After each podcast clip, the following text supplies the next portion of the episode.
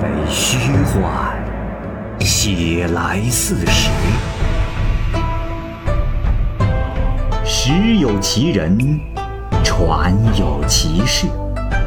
其人其事，指甲生香，时移世易，拍案称奇。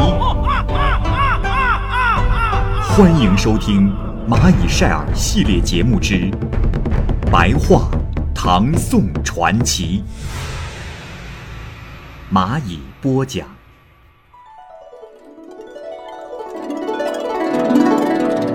《飞烟传》，原著作者黄甫梅。林怀仁武功业，咸通年间担任河南省公曹参军。他的爱妾名叫飞烟，姓布，长得纤弱柔美，好像穿一件薄薄的罗衣对他来说都有些太重了似的。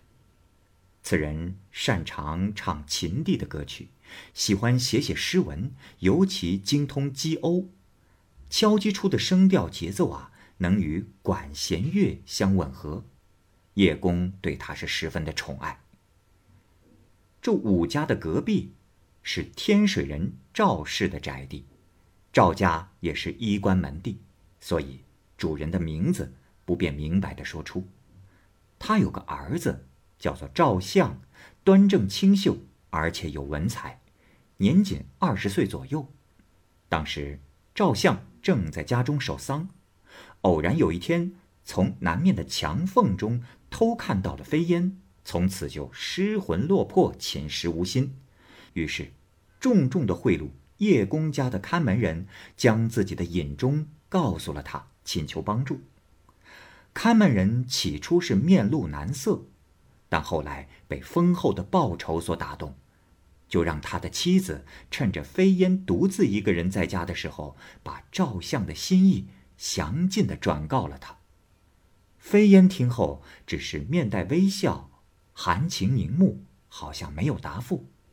看门人的妻子啊，就把情况如实的告诉了赵相。赵相心动意乱，好像发了疯一样，无法控制自己，就取出了薛涛笺，写下了一首绝句，说：“一睹倾城貌，臣心只自猜。不随萧史去，你学阿兰来。”薛涛笺啊。有个典故，薛涛呢是唐代的女诗人，自幼随父亲入蜀后为乐妓，曾居住在浣花溪，创制出了深红色的小笺，也就是信纸来写诗，所以人称薛涛笺。这首诗的意思呢是说，一见你那倾城倾国的容貌，心中只在猜愿望能否实现，别学弄玉，随萧史升天而去。该学那古代神话传说中的仙女杜兰香，被贬罚到人间来。赵相把写好的诗词密封好，求看门人的妻子转交给飞烟。飞烟读后感叹了很久，对看门人的妻子说：“我也曾在暗中窥见过赵郎，品貌才华都很出众。可惜此生福分浅薄。”无缘接受赵郎的怜爱。原来，他呀早就瞧不起武生粗鲁凶悍的性格，认为他不是自己满意的配偶。于是，飞烟也酬答了一首，写在金凤肩上，诗说：“绿惨双蛾不自持，只缘幽恨在心事。”郎心应似琴心愿，脉脉春情更拟谁？这金凤笺呀，就是会有金凤的笺纸。诗的意思呢，是说，乌黑的双眉紧锁，愁思难尽，只因你的心诗使我有恨在心。你的心应该能像琴心那样倾诉，我。又能向谁诉说满腹的春情呢？信封好后，飞烟就把信交给了看门人的妻子，让他送给赵相。赵相开封之后，反复的吟咏玩味，高兴的拍手说：“我的事情成功了。”又用善溪玉叶纸赋诗答谢飞燕，诗说：“珍重佳人赠好音，彩笺芳汉两情深。薄于禅意难共恨，密似蝇头未写心。疑是落花迷碧动，只思轻语洒幽金。百回消息千回梦，才作长谣。”寄绿琴。解释一下善溪玉叶纸。善溪啊，在浙江的嵊县，也就是曹娥江上游，溪水制成的纸非常的好。古代以产藤纸和竹纸闻名，其中呢有一种洁白如玉的纸，就叫玉叶纸。诗的意思啊，是说家人所赠的好诗，我倍加的珍重。彩笺上写出了我俩情深意浓。比蝉翼薄的纸难表达遗憾，像蝇头密的字诉不尽衷肠，亦或是桃源仙境使人迷茫，只盼望爱如轻雨洒入心胸。百回的消息，千回的幽梦，都写成了长歌，寄托在琴中。这诗送过去了十多天，看门人的妻子就再没有来过。赵相心中很是忧愁，害怕事情败露，又担心啊是飞燕后悔了。适逢春天的夜晚，他就独自坐在庭院中赋诗道：“绿岸红苍起明烟，独将幽恨晓庭前。沉沉两夜与谁语？星隔银河月半天。”意思啊是说，绿叶成荫，红花难见，四周升起了暮烟，小亭之前独自怆然，忧恨出于心间。凉夜沉沉，我能与谁从头细数衷肠？银河隔断，双星迢迢，月照半边碧天。第二天，赵相清晨起来，正在吟诵新作。看门人的妻子就来了，转达了飞燕的话，说：“公子，飞燕让我传话来说，不要奇怪这十多天没有音信，是因为飞燕的身体不舒服。”于是把连缠锦香囊连同碧台笺交给了赵相，笺上有诗道：“墙里严妆一绣笼，暗提缠锦。”思难求。近来赢得伤春病，柳若花期，却晓风。这里说一下，不烟送给赵相的连缠锦和碧台笺。连缠锦呢，就是花纹连绵、薄如蝉翼的锦绣；碧台笺呢，就是用水苔制成的笺纸。诗的意思是说。强撑着打扮起来，一门思念，悄悄的题诗在缠锦上，心意难尽。近来因为伤春，身上添了疾病。嫩柳娇花，也怕晓风怯弱不禁。赵相于是把锦香囊系在怀中，仔细吟读送来的诗，又担心飞烟相思过度，使病情加重，就剪了一段。有黑格子的白绢做信笺，写回信说：“春日迟迟，人心愁苦。自从见到你后，常常魂牵梦绕。虽然天上的神仙和世间的俗人难以会合，但我对你的赤诚，可见天日，是要与你长相往来。昨天，瑶台的青鸟忽然到来，殷勤转达了你的话语。”以缠锦香囊相赠，芬芳满怀，佩戴在身，更增加了我对你的思念。况且又听说，你因春天的到来而多感慨，欲提欠安，损耗了你冰雪般的容姿，遇见了你兰蕙一样的芬芳气息，我忧虑挂念到了极点，恨不得插上翅膀飞到你的身边。希望你放宽心境，不要因病而容颜憔悴。别辜负了我在短诗里表达的情意，以后一定会有相见的日期的。唉，我这郁郁不乐的心情，哪里能在信中说得完？啊，随信附上拙诗一首，敬贺你那华美的诗篇，希望你看一看。诗中是这样写的：“应见情伤未久春，响风缠锦绿额颦。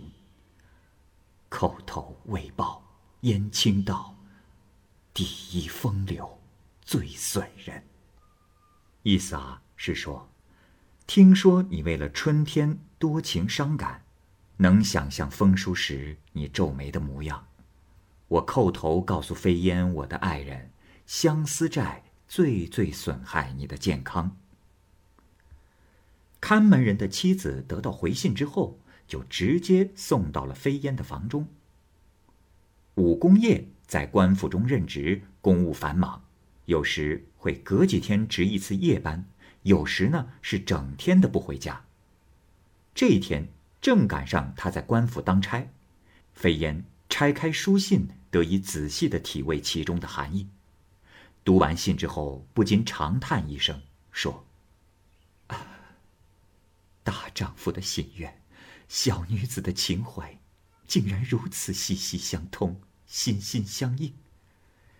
虽然相隔遥远，却好像就在眼前。”于是紧闭房门，垂下帘子，写回信说：“贱妾不幸，从小就失去了父亲。”后来，又被媒人的花言巧语所欺骗，和猥琐平庸之辈结为夫妻。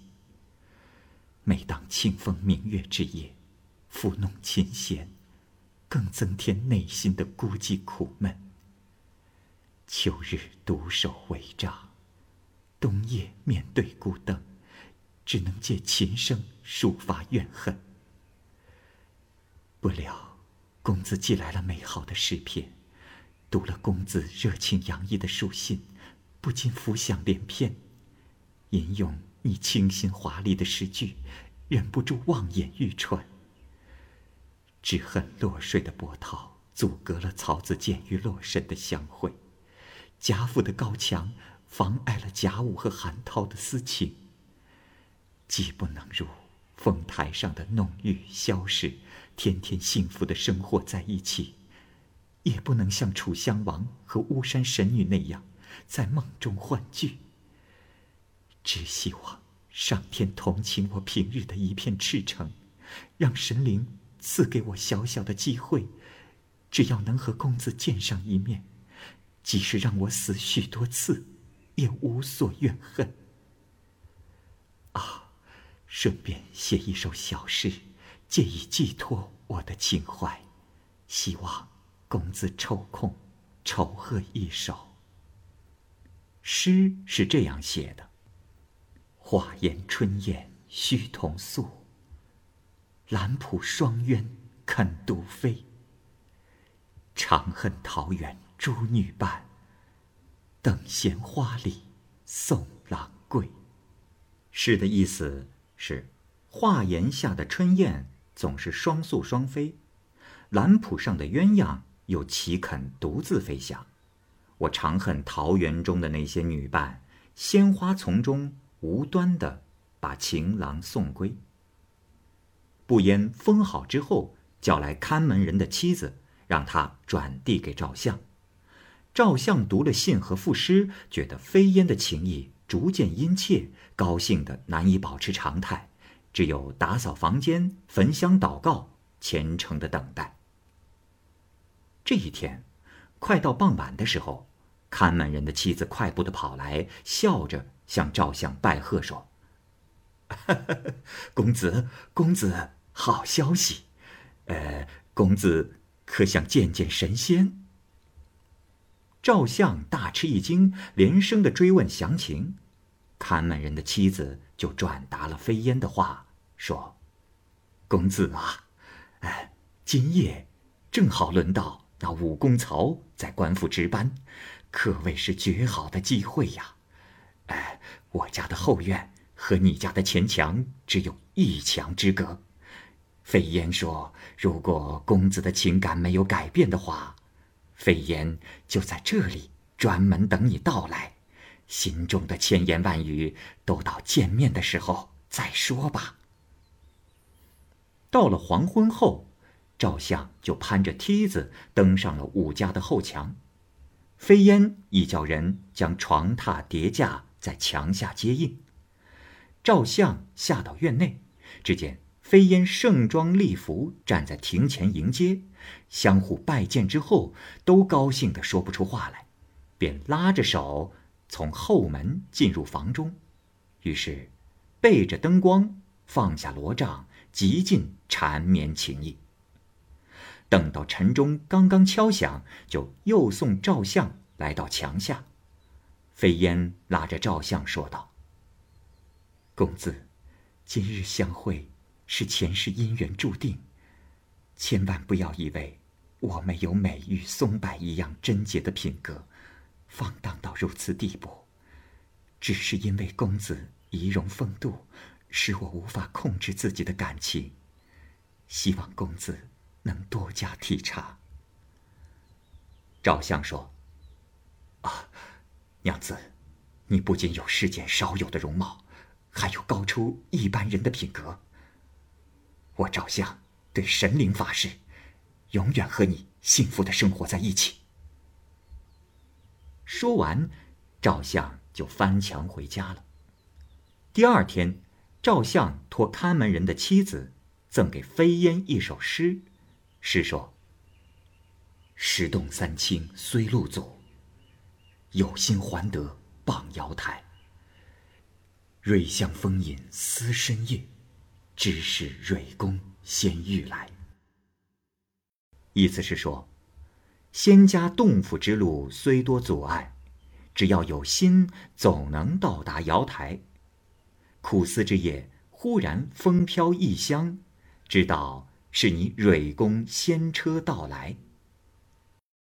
飞烟读诗微笑，又写诗赠给赵相说：“相思只怕不相识。”相见还愁却别君。愿得化为松上鹤，一双飞去入行云。意思是，相思只怕彼此并不相识，相见反愁与君又要别离。我多希望化作松间的白鹤，直上青云，与君双飞比翼。封好后。飞燕就交给了看门人的妻子，又让他对赵相传话说：“请告诉赵郎，说，幸好我也能写些小诗，不然，不知你要摆出怎样有才学的样子呢。”从此，相隔不到十天，两人就要经常在后院相约着见上一回，抒发深切的思念，以完长久的心愿。自以为神不知鬼不觉，天人相助。有时看到景物触动思绪，就用诗歌寄托情怀，来往也越来越频繁。这里就不一一记述了。就这样过了一年多。可好景不长，飞燕多次因为小的过失鞭打他的女奴，这女奴。暗中怀恨，就找机会把飞燕和赵相的私情是全部告诉了宫业。宫业对女仆说：“ 你小心，不要声张，我自会在暗中查访。”后来到应该值班的日子，宫业找了个理由偷偷的请了假。到了晚上，他像平常一样出门去值班，却暗中躲在街门口。等到巡街的更鼓敲响之后，低俯着身子，悄悄地回到了家中，沿着墙根儿来到了后院，看见飞烟正倚靠着门边低声的吟咏，赵相则骑在墙头斜视着他。公爷压制不住内心的愤怒，跃上前去要捉赵相，赵相发觉了，急忙跳墙逃走，公爷伸手去抓，紧扯下了。他的半面衣襟，公爷于是回到房中，喊来飞烟盘问。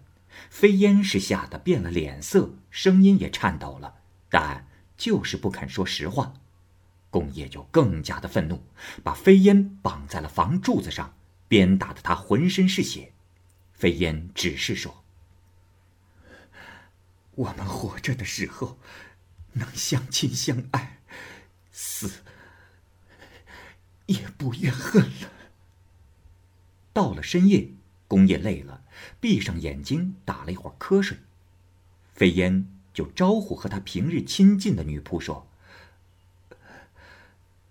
给我一杯水。”女仆便把水端来。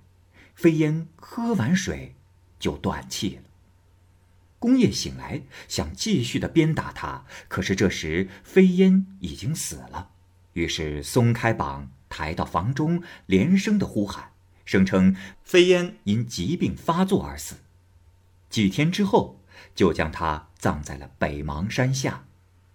然而，李相间的人都知道他是被打死的。